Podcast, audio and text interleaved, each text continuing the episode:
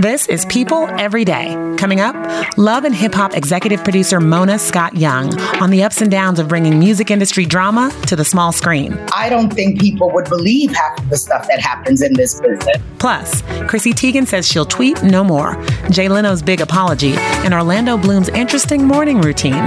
It's March 25th.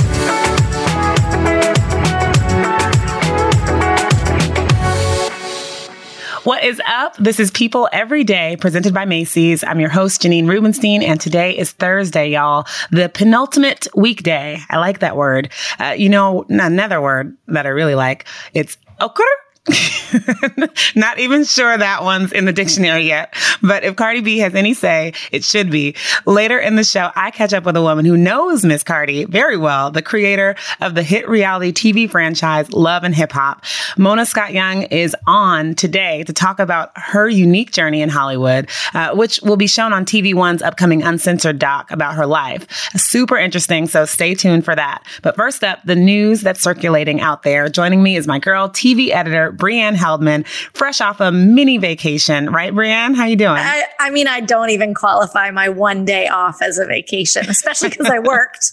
oh no! Oh no! Did you get to unplug at all? Um, don't think you want the answer to that. Okay. Oh man. well, okay. Speaking of unplugging, let's let's jump into the surprising news about Chrissy Teigen signing off of Twitter for good. It seems. Uh, what do we know about that and why why she did that? First of all, it's kind of shocking because Chrissy really really made a name for herself on Twitter mm-hmm. over a decade ago. She was an early adopter and became known as the clapback queen because she would respond to followers. She would respond to the news and she kind of always had a very edgy, sharp, smart take.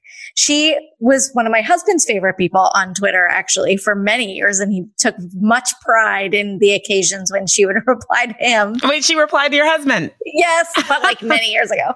Uh, but it really was a place where Chrissy started to be seen as more than a model. She really started to show how smart she is, how thoughtful she is. So it's surprising, but Twitter has evolved and, and, you know, I can't say I'm shocked about it. Yeah. She wrote in a statement, it was a goodbye statement. Hey, for over 10 years, you guys have been my world. I honestly owe so much to this world we have created here. I truly consider so many of you my actual friends. But it's time for me to say goodbye. This no longer serves me as positively as it serves me negatively. And I think that's the right time to call something. You know, she's gotten, you know, people saying things before and she's shot back and, and came back to Twitter and been her usual self. But, um, what do we know about just how bad it's gotten recently and why? I mean, in general, I think social media has gotten more and more harsh and, and very quick to go negative.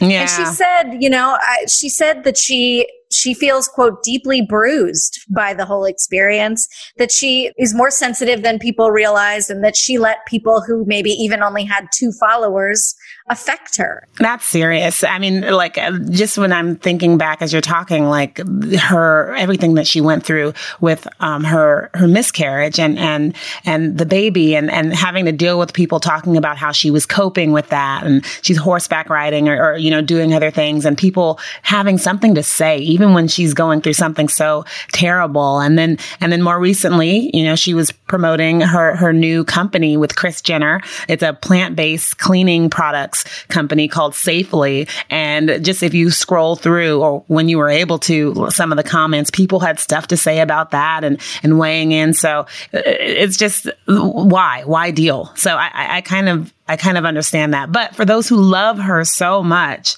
um, this is going to be a hard one, right? Like, uh, tell me, what, what, were some of the comments? What were some of her her clapbacks, her moments that oh, that man. you you recall fondly? For me, it's always John and John. how she just comes for him, but in the sweetest way on on Twitter and Instagram. She she does it, you know, across the board. I believe there was like one time that she said, like, you know, I always have a note in my pocket that says John did it, uh, just in case I'm murdered because I don't want him to remarry.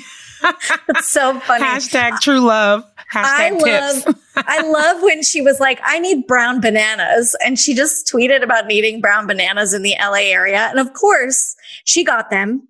and gave the person some other stuff, including a signed cookbook, John's underwear, what? and a makeup palette. um, we're gonna miss her. Okay, so so let's shift over to um, something not so funny. Uh, Jay Leno, uh, he just issued an apology. Um, he's 70 years old now. He, you know, was the host of the Tonight Show for years and years and years and years, and some of the jokes he made on that show are bubbling back up now in the wake of all of the anti-Asian hate crimes. Um, he was known for making some really off-color jokes, um, specifically targeted at Asians and Asian Americans. Um, and he issued a full on apology, which is something we kind of don't see comedians do all that often, right? Like this was just a legit saying like, I was wrong. And that is great. Uh, but mm-hmm. he did it after a lot of pressure to do so. Um, maybe not pressure that we were aware of, but the Media Action Network for Asian Americans apparently has been calling him out since 2002. Wow. Uh, and then kind of re amplified them back in 2019 when Gabrielle Union spoke out about the comments he made about Asian people on America's Got Talent. The other thing is, this apology came only after the group told Fox TV executives that they were going to be contacting advertisers of Leno's upcoming show if he did not apologize. Wow. Okay. So that so, context is so necessary. Great that he apologized and that he outright admitted he was just flat out wrong. But it's not coming out of nowhere. So what Jay had to say in his statement was uh, he said, At the time I did those jokes, I genuinely thought them to be harmless. I was making fun of our enemy, North Korea. And like most jokes, there was a ring of truth to them. And then he went on to say that whenever we received a complaint, there would be two sides to the discussion. Either we deal with this or screw them if they can't take a joke. Too many times I sided with the latter, even when in my heart I knew it was wrong. And it is worth noting, though, that the MANAA has accepted his apology. Um, so time will tell. Time will definitely tell. Okay, shifting over now to Mr. Orlando Bloom and his very specific morning routine, right? Uh, so he was very candid and open about what he does to get himself together in the morning. And it is uh, everything from his green powder and, and collagen and brain octane oil that he puts together in a mixture and drinks to his um, hikes that he takes where he's listening to Stone Temple Pilots and Nirvana to earn, earn his breakfast. This is all happening before he eats. What is your immediate reaction to this? What is brain Something octane I oil? I need I I need to know about this. Um, where can I get it? How does the digestive system handle it? especially when you're mixing it with oh no. oh no. this has gotten dark. No. But but okay. So one are you like me and you always click on those uh, pop-ups that say like the five things that super billionaire a-list people do in the morning that makes sure that they'll be successful? Like i always click on those. I do not because i know that it's going to be silliness like this that i'm going to be like this is so no. Just no I wake up when the alarm goes off. I hit snooze at least twice.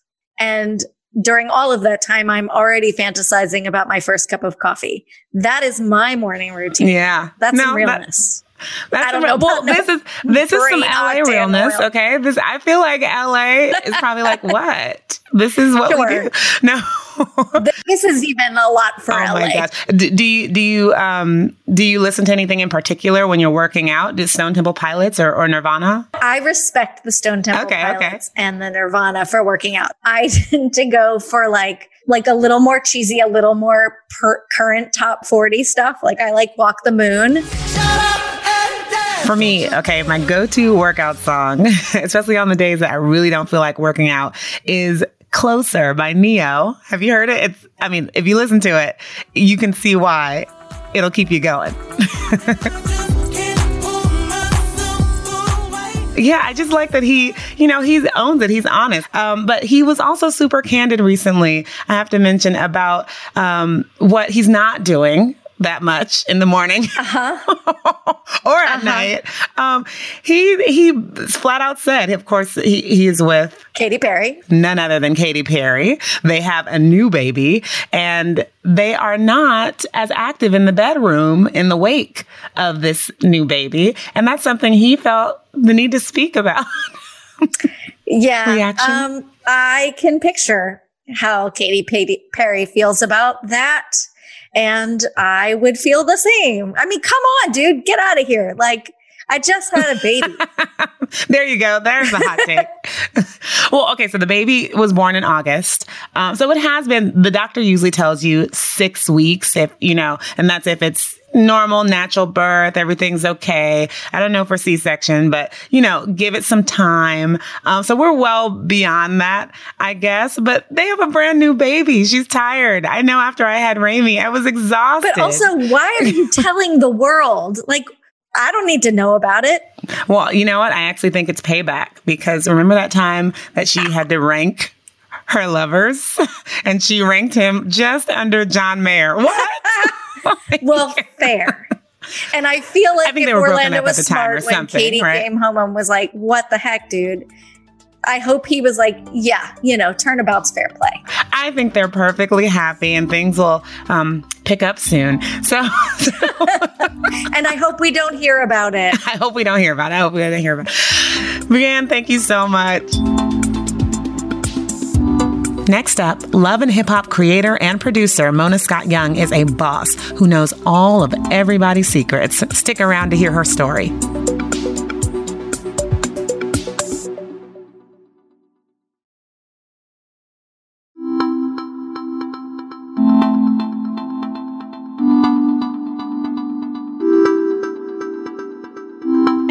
Heard of a little show and franchise called Love and Hip Hop?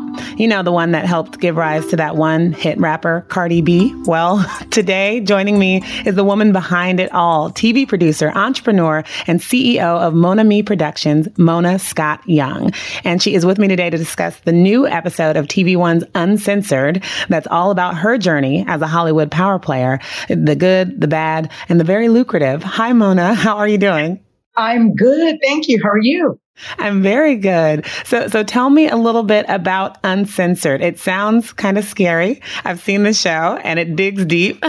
it was an actually cathartic experience just being able to talk about you know my life my experiences so definitely grateful for the opportunity to tell my story so let's dig into that story a little bit uh, tell me how mona scott young gets to the level that she is today. Of course, a huge franchise, love and hip hop, uh, one that has given rise to so many stars. I, I, named Cardi B, but so many others as well, and just become a, a cultural touch point in its own right. Like, like where, where, where was that birthed?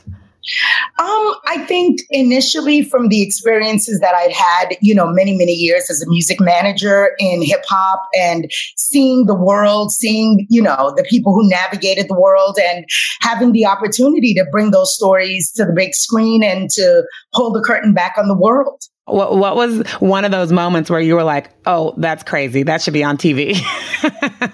I mean, listen, uh, uh, one of my uh, mantras is, you know, I take it to the grave. But there were some pretty wild happenings, you know, with some of the rappers that I represented and, and the lives that they were leading behind the scenes with, you know, both the women that were their significant others and just the other experiences that they had being on the road.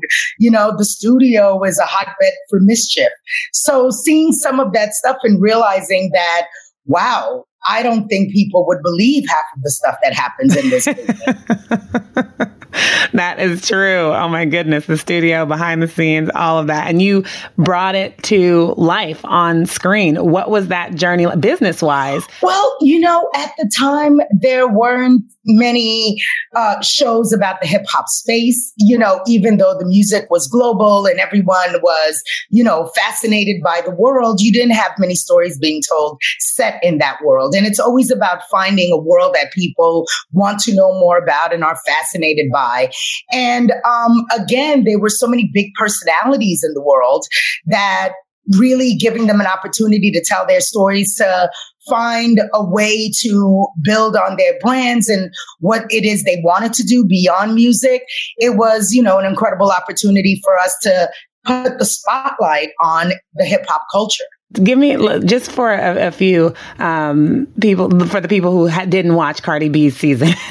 why, why, why, don't you tell me? Actually, take me back to the beginning. What was it like casting her? What did you see in, in Cardi that you said, "Oh, this this is good"? Well, you know what it is? She was funny, naturally funny. And there's mm-hmm. an entertainment value that comes with like being on television. Yeah, it's about the highs and the lows, but it's also about, you know, entertaining the folks who are tuning in. And she had such a great sense of humor and she certainly had this quirky personality that lent itself to, you know, someone who you'd want to tune in and see. And, there's something about, you know, certain people when you meet them that you know this person's special. They've got that uh, that intangible quality that you can't put your finger on, but you know that they're going to be fascinating to watch. Um, I always say her Cardiisms, all those, you know, sayings that she had and the way she phrased things. Everyone was fascinated, you know, by her personality. And now we, we have the juggernaut superstar that is uh, Cardi B. You saw that, you saw that Grammy performance. Listen, it was incredible. I always say that I, am fascinated, right? Because Cardi has so much going on at all times. But when she gets on that stage and those lights come up, mm-hmm. she manages to nail it every single time. I think that's the sign of a true star. For sure, for sure. And so let's let's, let's talk about you as well because you you've been nailing it for some years now. Um, but just as a, a, black woman navigating the space of, of Hollywood and, and being a businesswoman, um, you know, a power player, uh, how has that journey been for you? And you, would you say it, it came naturally or something that you had to grow into? It's interesting because I started my career as a music manager, and that was something that I didn't have any formal experience in. It was really just about my ability to put the pieces of a puzzle together and figure out how to um, deliver on things. And uh, that was really the skill set that I brought with me into producing. And, you know, being a female in a mainly male dominated industry because it's the same thing in television, especially owning a company. I'm one of the few, I think, wholly owned black female owned um, physical production companies. It isn't easy right? Because there's um, this sense that you get relegated to certain genres of programming or that you may not be able to have the capacity to handle bigger shows in an essence. And um, it's something that every single day we roll up our sleeves and drill down on to make sure that we're competitive mm-hmm. and we, you know, are churning out product that's on the same level of some of the larger companies. Yeah, and, and you've you've you're doing so much across the space now and, and have really expanded. Um, but I, I want to know about that that um, that tug of war that happened. You know, as Love and Hip Hop got so big and so many people were watching, and you had this push pull. I think in terms of critiquing, should we be showing this? Should we be showing you know black men and women fighting or arguing or you know the the the failed relationships and you know kind of critique that you didn't hear as much for you know some of the Broadway shows and the Real Housewives shows, but you know, a lot of it got leveled on love and hip hop. How did you navigate that space of saying, you know, this is this is the work that I'm putting out there, uh, but also, uh, you know, I, I, I hear what you're saying about representation. Mm-hmm. I mean, you know, the thing I have to remember at all times is that we're telling stories of people in a specific space, right? That's what it is. That's what television is about. Finding a world, finding people in that world, finding experiences that, you know, viewers are not familiar with may want to see more of and showcasing those lives. And so again, Love and Hip Hop was set in a very specific space and it was never designed to be, you know, the only representation of Black people on television. Yeah. It became hugely successful, I think, because people wanted to know more about those the world of hip hop, the world of music, the world of celebrity and fame and the ups and downs of those relationships. And a lot of those were relationships that, you know, I had witnessed in my many, many years as a music manager. So we were telling the specific stories of these people navigating this very specific world.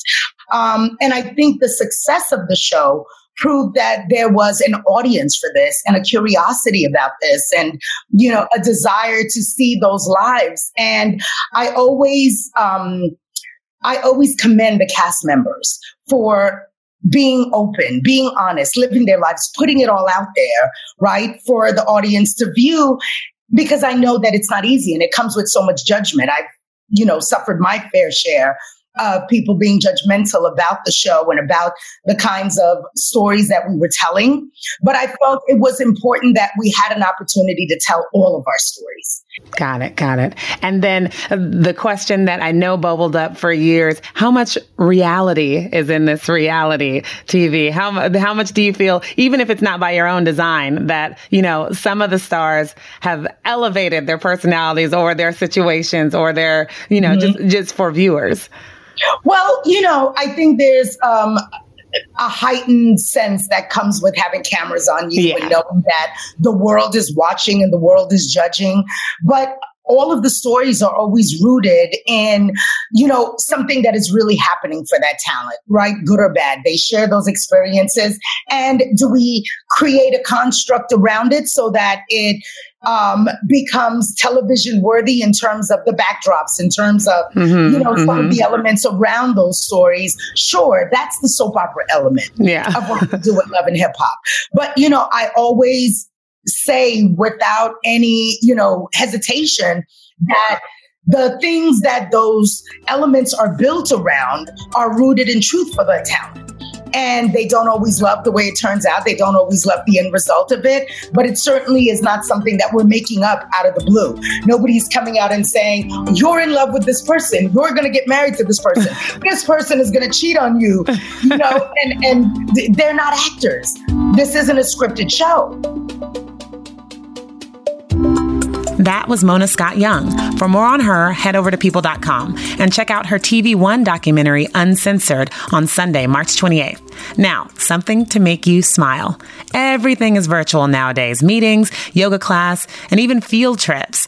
After Garrett Talcott, a kindergarten teacher in Seattle, began teaching his class about habitats, he got a little innovative with his approach. He called the Woodland Park Zoo to see if their Wi Fi could sustain him having a solo visit where he could capture the entire live experience on his laptop and bring his class along with him in the moment. He got the green light. Well, literally, I guess. You know that little one that's at the top of your screen when the camera's on? and he took his class of 27 with him on his live, their virtual trip through the zoo. Just listen. What do we have now, class? A rhino! A rhino, that's right. We've all had to adapt to a new normal. And Mr. Talcott, you are doing a fascinating job. Cheers to you and talk to you all on Friday.